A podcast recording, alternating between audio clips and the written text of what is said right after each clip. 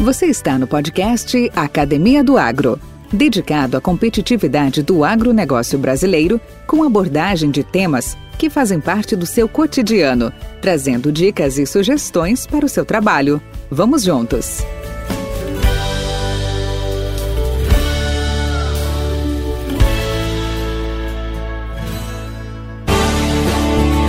Ele é um profissional conhecido e reconhecido por seu trabalho como engenheiro agrônomo, gestor comercial e marketing, além de ser um líder empresarial e produtor rural. Nesses últimos 30 anos, tem sido protagonista ativo na cadeia do agronegócio em diversas regiões do Brasil. Com uma trajetória de sucesso, ele tem se destacado nas áreas de vendas, treinamentos, marketing e novos negócios. Trabalhou em diversas empresas como Dupont, Pioneer, Bela Agrícola e hoje é o diretor comercial e marketing da Terra Verde Investimentos, atualmente residindo em Cuiabá, Mato Grosso.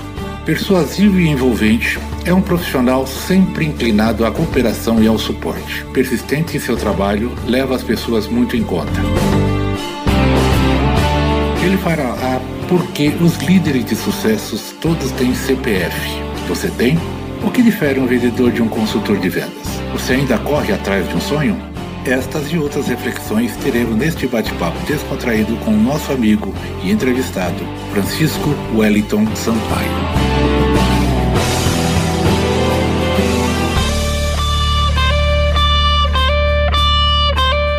Estamos no ar, meu amigo Francisco Sampaio. Tudo bom? Olá, Valdir, tudo bem? Que Prazer bom, falar com você. Que Obrigado pela ter... oportunidade. Não, eu que agradeço aí a sua disponibilidade de tempo na correria do dia a dia, apesar de termos o estarmos nesse período de confinamento, mas a gente sabe também que as atividades não param, a gente tem várias atividades a fazer, principalmente você hoje que está na, na gestão aí de um, de um grande grupo, isso aí a gente sabe o quanto é denota o nosso tempo. Mas para começar, Chico, eu queria te fazer a seguinte pergunta. Vamos começar lá do começo. Como é que era o Chico Sampaio? Lá pequenininho, quem que influenciou mais? Foi o pai, a mãe? Foi um pouco de cada? Conta a sua história para nós. Valdir, é, acho que quem me conhece sabe, né? Eu sou natural do interiorzão da Bahia, uma cidade querida chamada Itaberaba, região quente, mas uma região muito abençoada, muita gente vitoriosa. A minha infância é muito diferente da infância dos dias atuais. Né? A gente era aquela criança de brincar de carrinho de lata, bicicleta, esconde-esconde. E a minha infância, do ponto de vista emocional, familiar, ela foi desafiadora. Mas eu tenho um certo preconceito com aquelas pessoas que é, têm sucesso e para valorizar mais o sucesso, conta que a, a infância, o início foi muito difícil. Não me faltou nada do ponto de vista material, né? Eu tinha roupa, tinha comida, tinha casa, tinha escola, né? mas não tinha aquela harmonia que toda criança precisa ter na infância. E isso me remeteu ao quê? A uma busca externa por reconhecimento, por um espaço próprio. E isso, de alguma forma, me levou a ser um bom aluno. Eu tinha necessidade de encontrar reconhecimento, e isso eu busquei de alguma forma na escola. Eu busquei ter sucesso fora de casa. Isso junto com um pouco de vaidade, um pouco de autoafirmação. Mas tudo na dose certa. Eu acho que isso foi muito positivo para mim. Eu tenho dois irmãos mais velhos que são pessoas muito bem-sucedidas, fizeram carreira no Banco do Brasil, e isso me inspirou muito eu queria chegar nos níveis de sucesso que eles chegaram, que eles alcançaram. E o Banco do Brasil naquela época era uma referência. Né? Então, meus dois irmãos mais velhos me influenciaram muito.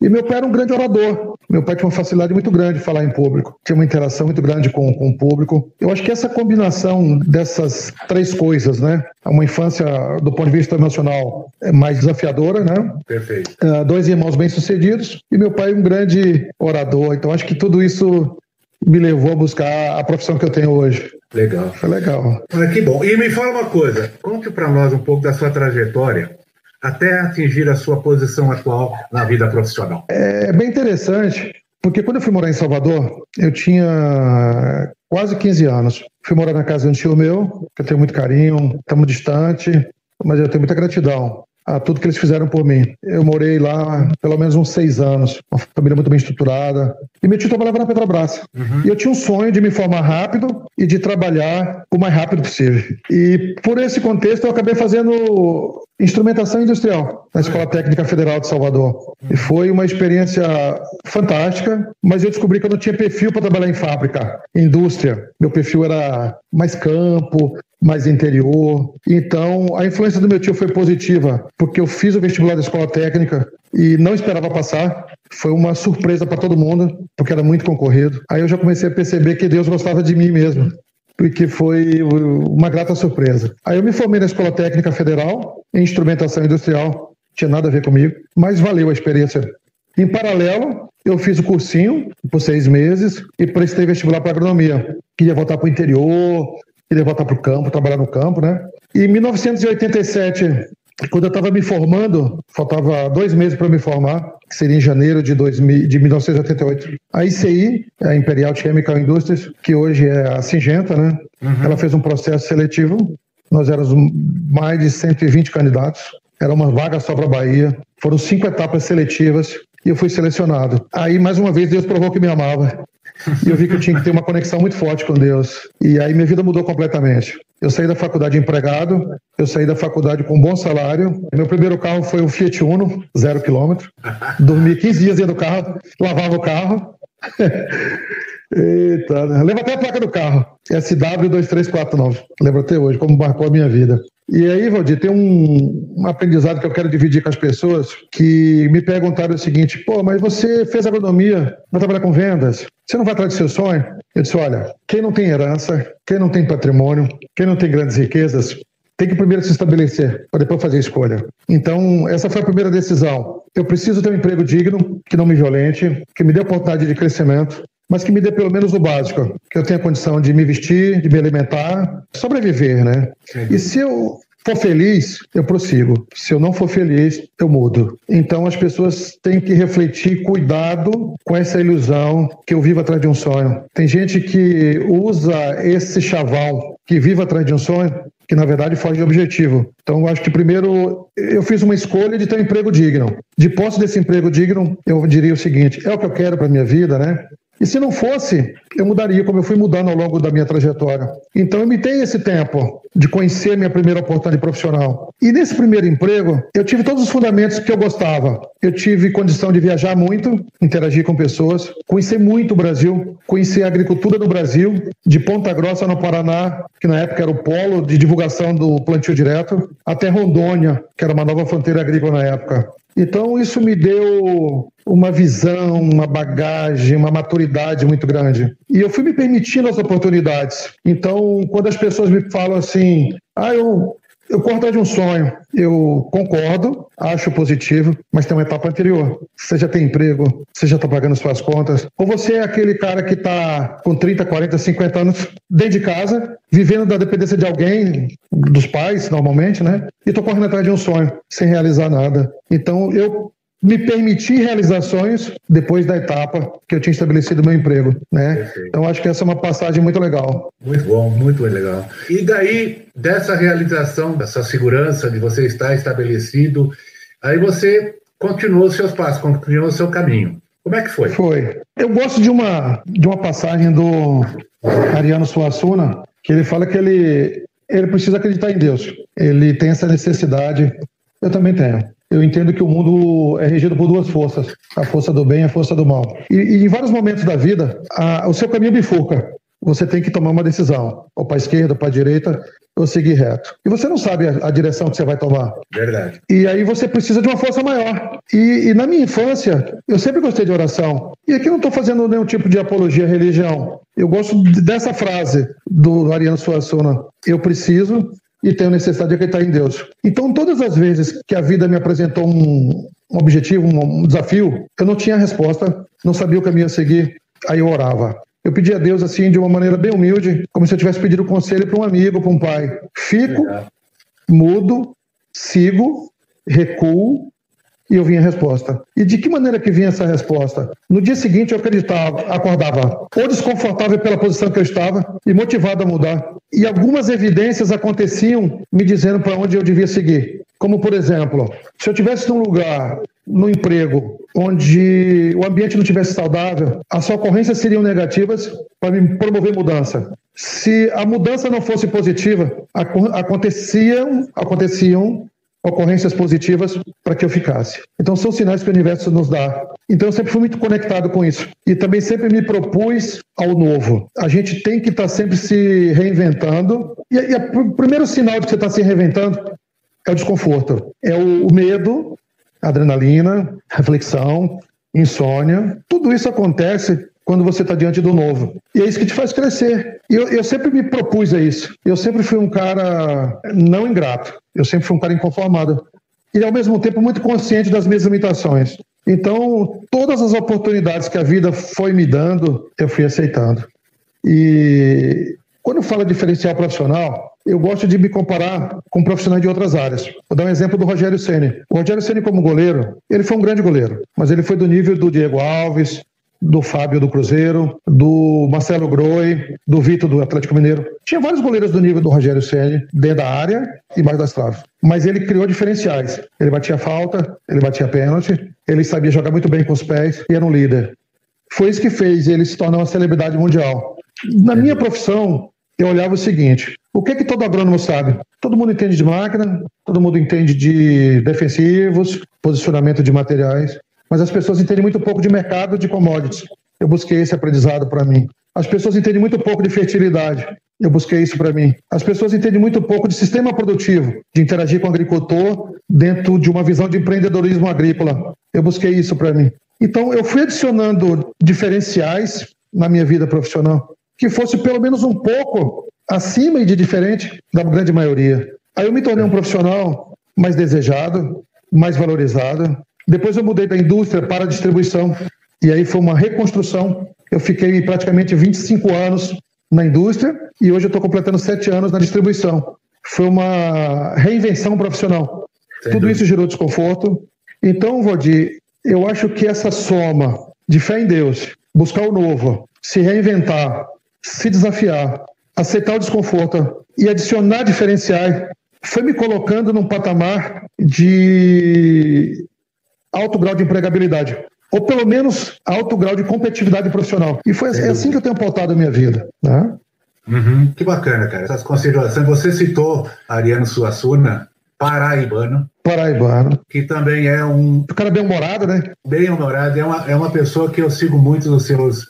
Eu reflito muito sobre a, as suas as suas ponderações. E tem uma que eu não vou lembrar ipsis literis, mas que ele diz uma frase parecida com o que eu vou te falar, principalmente no momento que nós vivemos. Ele faz uma ponderação sobre a visão de futuro, mas numa forma realista, comparando o otimista com o pessimista. Não sei se você já teve a oportunidade de ler uma passagem que ele comentava sobre já. isso. E ele dizia que o otimista era um cara folgado, sentado na poltrona, esperando que alguma coisa de boa acontecesse. Uhum. Pacífico, passivo e sem ação. E que uhum. o pessimista era um cara inconformado, acomodado. pessimista e acomodado também debaixo da cama, sem também tomar ação. E ele se posicionava muito mais como um otimista, qual a palavra me lembra, é otimista realista, e que ele acha que ele acredita no futuro, ele acredita que as coisas vão melhorar, mas que nós somos agentes para que isso possa acontecer.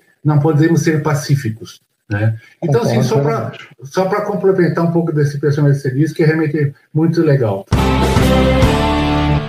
Agora, me fala uma coisa, eh, Chico. Hoje, qual é o relato, qual é as ponderações que você faria? Eu daria, faria uma pergunta um pouco mais ampla para te dar a liberdade de você expor. Qual vai ser o day after do agronegócio após esses momentos que nós estamos passando? O dia seguinte. Quais são os fatores críticos de sucesso hoje na sua empresa que hoje você atua, mas de forma geral na agroempresa, nas empresas de distribuição?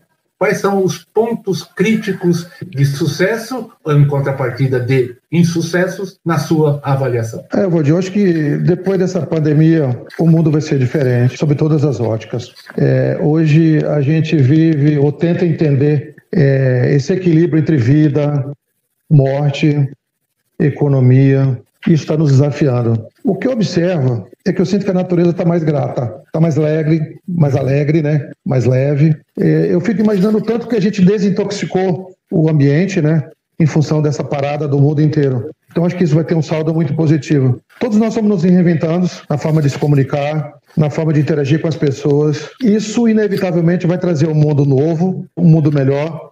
É uma pena que nesse contexto todo, uma crise social, de saúde, esteja sendo envolvida com crise econômica, com crise política. Isso me preocupa, né? Mas Deus precisava e queria que o mundo desse essa parada para a gente refletir. Os valores são diferentes, a gente está dando mais valor à família, mais à saúde, mais às relações pessoais. A gente está mais carente, então acho que isso vai nos aproximar mais de Deus. Né? Afirmar exatamente o que vai acontecer do ponto de vista econômico é muito difícil, mas só vale lembrar que a China é a segunda maior economia do mundo e tem como propósito chegar a ser a maior economia em 2050. E tem uma filosofia chinesa que diz o seguinte: não me importa a cor dos gatos, desde que eles caçem os ratos. Então, tudo para se alcançar esse objetivo de ser a maior economia do mundo está valendo sob a ótica chinesa. Então, isso me preocupa. Tá? Mas, do ponto de vista de Deus, natureza, o saldo vai ser muito positivo. As relações humanas vão ser mais sólidas, mais próximas, e eu estou muito crente que nós teremos um, um mundo melhor. Com relação, Valdir, ao mundo que eu trabalho hoje, eu tenho uma responsabilidade hoje por quatro empresas. Eu sou o diretor comercial de quatro empresas, são mais de 400 colaboradores, né? São, nós estamos indo agora para mais de 40 pontos de vendas. E o nosso maior desafio é a parte de recursos humanos, porque o, o nosso universo de cliente é o agricultor. E o agricultor evoluiu. Ele está mais empreendedor, está mais atualizado, mais conectado, mais bem informado. E ele não quer mais receber a visita de um vendedor. Ele quer receber a visita de um consultor de vendas. E qual a diferença entre vendedor e consultor? O vendedor é foco no pedido, ele vende produto. O consultor, ele entende de sistema produtivo, ele tem a visão do todo. Ele tem a visão do empreendedorismo que está inserido dentro da porteira. O agricultor ele quer receber uma visita de um consultor que diga para ele: é o momento de você vender sua soja, porque hoje um câmbio de 5,20, 5,30 te traz um patamar de soja acima de 75, 80 reais. Porque ao nível de Chicago, nós estamos falando de uma soja de 8,50, 8,60 dólares bushel. É isso que tem que ajudar. E por que, a soja está baixa? Porque a relação estoque-consumo está baixa. Eu, se fosse o senhor, plantaria milho verão. Por que, que o senhor plantaria milho verão? Porque a genética do milho evoluiu. Hoje, em, em altitude de 500, 600 metros, em área de sequeiro, você colhe 200 sacos por hectare, 210 sacos por hectare. Se a altitude é acima de 700 metros, você vai para 230, 240 sacos por hectare. E o cenário de milho, puxado por demanda de etanol, por proteínas, é, te dá uma remuneração melhor do que a soja. É isso que o produtor quer. Trave seus custos, isso é gestão de risco. Então, o produtor hoje quer receber um profissional com essa ótica. E quando a gente vai fazer entrevista, para contratar profissionais de vendas do agronegócio, quando você pergunta dose de produto, praga, doença, posicionamento de híbridos e de variedades, você acha milhões. Quando você vai para as perguntas sobre cenário de commodities, sobre fertilidade, sobre sistema produtivo, custo de produção, aí você começa a ter dificuldade de encontrar. Então, para quem está ouvindo esse vídeo, está começando a vida profissional é, pós-formando, né, pós-formado, em agronomia quer ingressar na área de distribuição da indústria de insumos, está aí uma dica. Estude sobre fertilidade, sobre o mercado de commodities. Seja o Rogério Ceni, que era o goleiro que batia falta, que batia pênalti, sabia jogar com os pés. Então, o profissional de agronomia hoje, que a gente busca, é esse cara. É o cara que sabe falar, olha, por que, que o preço internacional do milho caiu agora? Porque com o barril do petróleo chegou a 29 dólares 60, a indústria de etanol perde competitividade. E o que, que acontece? Os Estados Unidos cortou, cortaram perdão, 10 milhões de toneladas de milho para a indústria de etanol. E aí você tem um Chicago despencando. Mas o Brasil hoje tem uma demanda muito grande de proteína. Então sustenta o mercado interno. Mesmo a exportação tendo caído a 53% no primeiro trimestre de 2020. Esse é o papo gostoso. É isso que o produtor quer escutar. Né? Então, acho que o que a gente busca e o que eu preconizo no meu grupo é isso. Seja o Rogério Ceni do agro. Bata falta, bata pênalti, jogue com os pés, desenvolva liderança que está associada a conhecimento adicionais, além de doses de produto, praga e doença, que tem a sua relevância. Mas você tem que ter diferenciais. Isso aí, você me remontou também a um, a um questionamento, uma reflexão, de que uh, a, a, capacitação e competências hoje exigidas atualmente do profissional da área comercial ou mesmo da área técnica, ele tem que ter um posicionamento, tem que ter uma, uma condição multifuncional. Como você citou o exemplo do, do CN, em relação a ter ações, não só naquilo que já está disponível.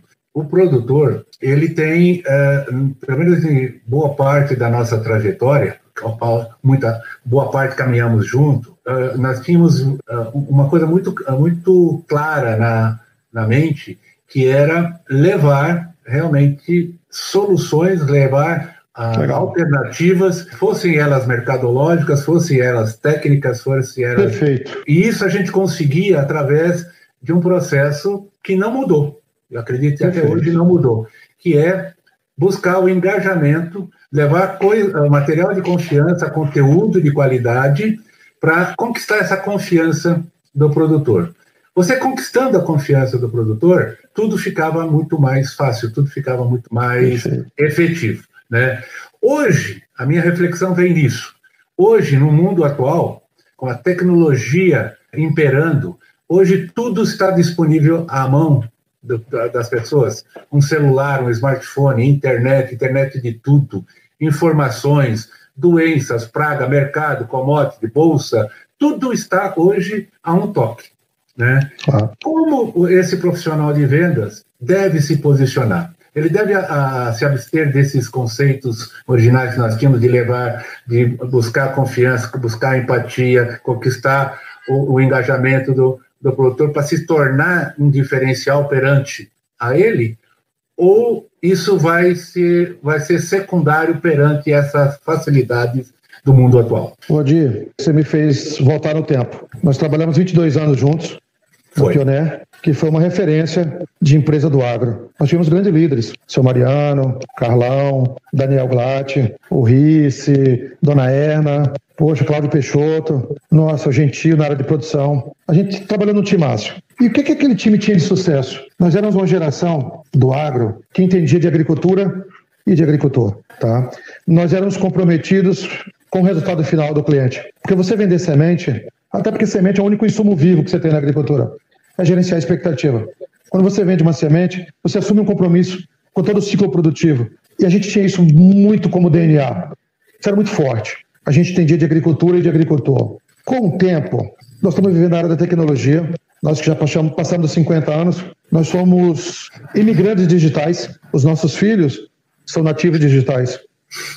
A era digital, ela trouxe facilidades mas ela não muda comportamento. Você entrar numa propriedade hoje com uma câmera que você possa filmar, fotografar, é, registrar todo uma, um cenário de produção, isso é muito positivo. Mas a máquina não faz sozinha. O que me preocupa na era digital é a transferência de responsabilidades.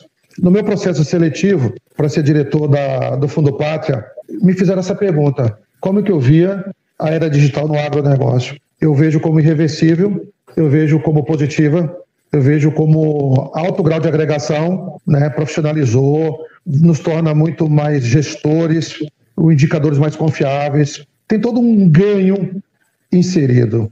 Mas me preocupa duas coisas. A primeira, a transferência de responsabilidades. Se você botar foco muito mais no tal do digital, nos recursos, nos sistemas, em substituição ao lado humano, que é quem interpreta, é quem recomenda isso me preocupa, tem que estar registrado isso. E aí entra o aspecto comportamental. Que eu quero dizer o seguinte: o profissional de vendas, que é um consultor de vendas, que tem o hábito, a cultura, como nós tínhamos na época da Pioneer, de visitar o agricultor e registrar a visita, de tirar uma foto, de anotar na agenda, como a gente fazia, a data, quantas sementes jogamos por metro, a emergência, pegar os dados de chuva, uh, o ambiente produtivo como um todo. Se você tem esse comportamento, você tem esse comprometimento de ser uma, um consultor de vendas, a era digital entra como facilitadora para potencializar isso. Agora, se você é aquele profissional preocupado em tirar o pedido, preocupado em fazer o negócio e sem ter um compromisso de pós-venda, sem ter essa visão de empreendedorismo dentro da atividade do cliente, a ferramenta não vai substituir. Então, eu trago muito essa reflexão. Eu conheço empresas multinacionais que estão com projetos frustrados, com alto investimento de milhões de dólares por conta disso. É, eu dou um exemplo mais ou menos assim: comprei uma esteira para perder peso.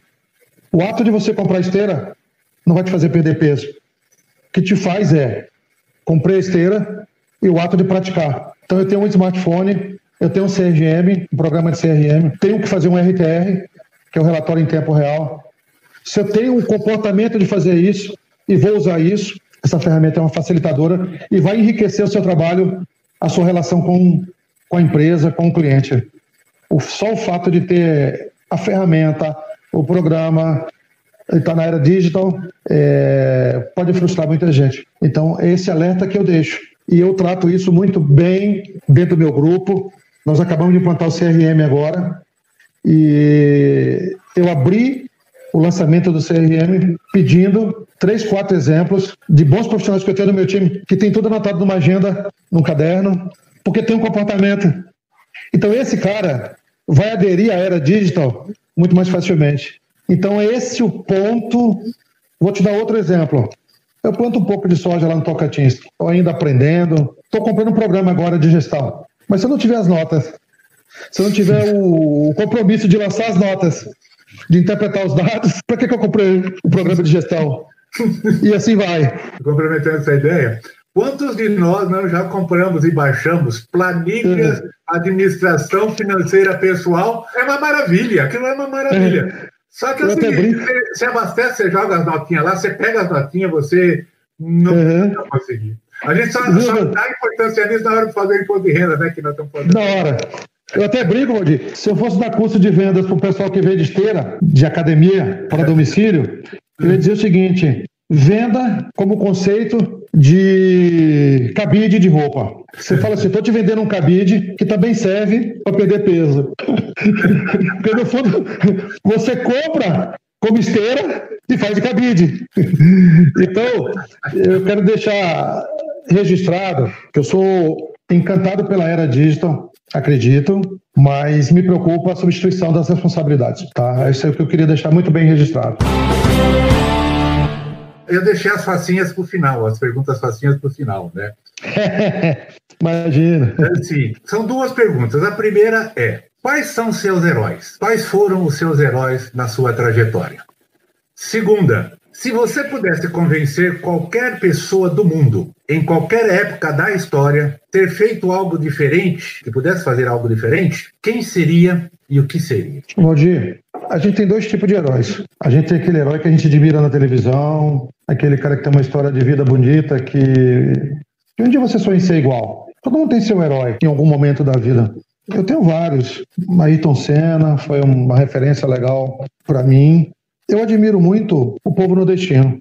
Por toda a dificuldade que o nordestino vive e a maneira como ele encara a vida, a maneira como ele se supera, muito apegado com Deus. Então, eu tenho como referência o povo nordestino como, como referência. Agora, em cada fase da minha vida, eu tive grandes aprendizados, eu tive grandes mestres, né? Eu já citei alguns deles aqui, como na passagem da Pioneer, que você conheceu. Eu não quero ficar citando nomes para não, não cometer alguma injustiça. Agora, eu posso dizer para você assim, ó, eu olho para pessoas de sucesso e um dia eu me perguntei o que, que as pessoas de sucesso têm em comum. É, Silvio Santos, Abílio Diniz, pessoas que saíram ao, da pobreza né, e venceram. Eu trabalhei com pessoas, com empresários bem-sucedidos. Hoje eu tenho experiências no meu dia a dia. Eu cheguei numa palavra interessante, chamada C, P e F. O C de convicção. Todas as pessoas bem-sucedidas que eu conheci, elas tinham convicção. Elas sabiam exatamente o que elas queriam, onde elas queriam chegar. Elas tinham um propósito muito claro, estavam convictas disso. Eu nunca encontrei uma pessoa bem-sucedida que não tivesse convicção. Se você pega o exemplo do Silvio Santos, por exemplo, ele é um cara muito convicto. Ele sempre acreditou nos propósitos dele e, por mais que a Rede Globo sempre foi uma referência de rede de televisão, o SBT sempre teve aquele modelo da convicção do Silvio Santos, pegando como exemplo. Então, o C de convicção, o P de persistência. Na sua trajetória de vida, muitas ocorrências acontecem que tentam te tirar do seu objetivo, tentam fazer você recuar, tentam fazer você desistir. Você tem que ser persistente. Então, a convicção e a persistência são coisas que caminham muito juntas. E eu tenho nomes de pelo menos umas 18, 19 pessoas que eu convivi lado a lado, dia a dia, que dentro do meu universo são pessoas altamente bem-sucedidas que tinham convicção, persistência e frieza. Quando eu falo de frieza, não estou falando de insensibilidade, não estou falando de ingratidão, eu estou falando de racionalidade. É, são aquelas pessoas que no cenário de adversidade elas conseguem ser racionais. Por exemplo, eu vi uma entrevista do Radamés Latari falando sobre o Bernardinho como líder. E ele perguntou: o que, que você atribui o Bernardinho ser um líder de sucesso? Formou equipes de, de vencedoras. Ele disse: o Bernardinho é um cara que, no ambiente de alta pressão, ele consegue ser racional. Ele consegue ter a frieza. Ele consegue analisar um contexto sem aquela influência emocional do ambiente. Então, essa palavra CPF ela é minha. Eu não tive melhor definição para pessoas de sucesso, para empreendedores de sucesso, que não tivesse o CPF. A convicção, a persistência e o F da, da frieza. Aí alguém me pergunta, por que você não bota esse F de fé? Porque já está inserido no contexto. Você não vai chegar em lugar nenhum se você não tiver fé. É, talvez seja isso porque o mundo está tão violento, está tão. As famílias, né, tão dispersas, para não falar outras palavras. Eu não estou aqui fazendo apologia à religião. Dentro da minha ótica, eu não consigo dormir e acordar sem fazer a minha oração. Eu decorei o Salmo 91, que eu amo de paixão, a ponto de estar tá viajando, estar tá indo para o trabalho e vou repetindo o Salmo 91. Então, no que se refere a uma conexão com o universo, a fé te faz bem. A fé, ela te dá paz, te dá serenidade, te dá discernimento. E quando eu falei lá no início do nosso bate-papo da bifurcação, direita, esquerda, o caminho, é Deus, é a fé que vai te dar o caminho certo. Isso é tão fácil, tão bom. Eu não sei porque que as pessoas ficam atrás de coaching, atrás de livro de autoajuda. O melhor livro de autoajuda é a Bíblia. Decora o Salmo 91.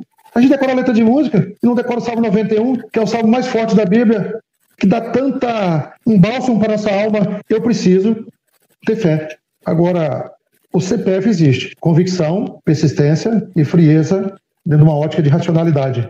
Não frieza de insensibilidade, de ingratidão, de mágoa. Não é nesse sentido que eu estou me referindo. É você no mundo profissional, você como empresário, você como líder, ser justo. E ser justo passa por ser frio, por ser racional. Porque se você é muito emocional, você comete injustiças com você, com as pessoas e com o ambiente, com o universo. Perfeito, Chico.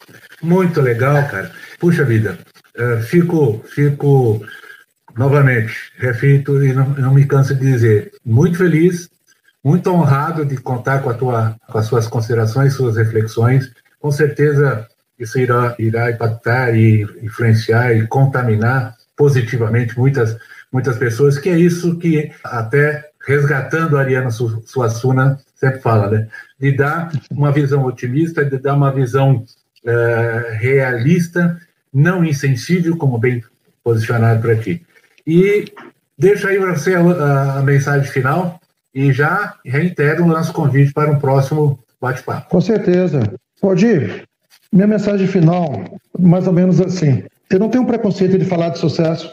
Eu sou um cara bem sucedido, eu sou um cara vencedor. Mas ao longo da minha trajetória, eu acumulei perdas, acumulei derrotas, só que o saldo é positivo. Quando eu faço o balanço da minha vida, entre erros, acertos, ganhos e perdas, eu tive mais vitórias e é isso que me movimenta. Então, a gente tem que acabar com esse preconceito de falar de sucesso. Então, eu tenho uma história muito bacana, tenho orgulho disso, tenho muita gratidão. Aprendi, não lembro com quem. Eu leio bastante, de diversas fontes. Uma coisa que me diz sempre o seguinte: o que, é que faz você tomar uma decisão de mudança de emprego, de mudança de trabalho? Eu sempre digo para os meus colaboradores: toda vez que você quiser avaliar se você está feliz profissionalmente, analise três fundamentos. Primeiro, você faz o que você gosta, você tem que fazer aquilo que você gosta. Não se violente. Se aquilo está te violentando, promova a mudança. Então, um emprego bom, aquele que te faz bem para a alma, para o teu coração, para a tua saúde. Depois você tem que ter remuneração compatível, porque também de romantismo ninguém vive. Então você tem que ter um emprego que você gosta, que você ama e que tenha uma remuneração compatível. E que você tenha perspectiva de crescimento, para que você tenha um horizonte, para que você enxergue lá na frente. Só que futuro é consequência. A melhor definição de futuro é a minha. Futuro é consequência. Consequência do que eu faço hoje, do que eu construo hoje. Então, não coloque futuro como uma coisa utópica que vai cair dos céus. O que, que vai cair dos céus? A fé, as bênçãos, a luz que você vai invocar através da sua oração, mas você tem que construir hoje. Então, eu sempre pautei o meu futuro como consequência. Amanhã vai ser consequência do que eu faço hoje e hoje é consequência do que eu fiz ontem. Bem simples assim. E é por isso que eu tenho um preconceito com muitos coaches que tem aí querendo ensinar caminho de sucesso, de prosperidade, quando a própria vida do cara não tem sucesso. O cara não teve prosperidade, não venceu, não superou desafios. Aí vem para a mídia querer vender forma de sucesso. Eu acho que quando você me perguntou sobre os ídolos que eu tenho, os ídolos que eu tenho são as pessoas simples que a gente vê na rua, é o motorista de ônibus, é o taxista, é o carroceiro, é o cara que está aí, coitado, na rua, tentando se reconstruir atrás de um emprego, nordestino, como eu falei, né? E nós, né, Valdir, que tivemos o privilégio de ter trabalhado naquele timaço, naquela pioneira que nós conhecemos, que escreveu uma história bonita no agronegócio brasileiro. Então, para todos os jovens que estão me ouvindo aí, e os profissionais, não se desconecte com Deus, não. Eu, eu preciso. Até a próxima. Diferente. É, então, queria deixar um abraço, Valdir, te agradecer por essa oportunidade. Isso é um pouco da minha história. Tem muito mais para contar. Tem algumas passagens engraçadas aí que em algum momento eu posso Teremos dividir chance. com você. Tá bom, meu amigo? Obrigado e parabéns pela iniciativa. Espero ter contribuído aí com o crescimento e com o aprendizado de muita gente aí. Sem dúvida, Chico, sem dúvida. Foi muito bom, muito bom. Cara, então, obrigado. Um abraço. Com temas expressivos e dinâmicos, esse intercâmbio semanal visa oferecer um melhor desenvolvimento em suas habilidades profissionais e nas atividades e práticas do seu cotidiano. Somos da Academia do Agro, o podcast para todos aqueles apaixonados pelo agronegócio. Te aguardamos no próximo episódio. Até lá!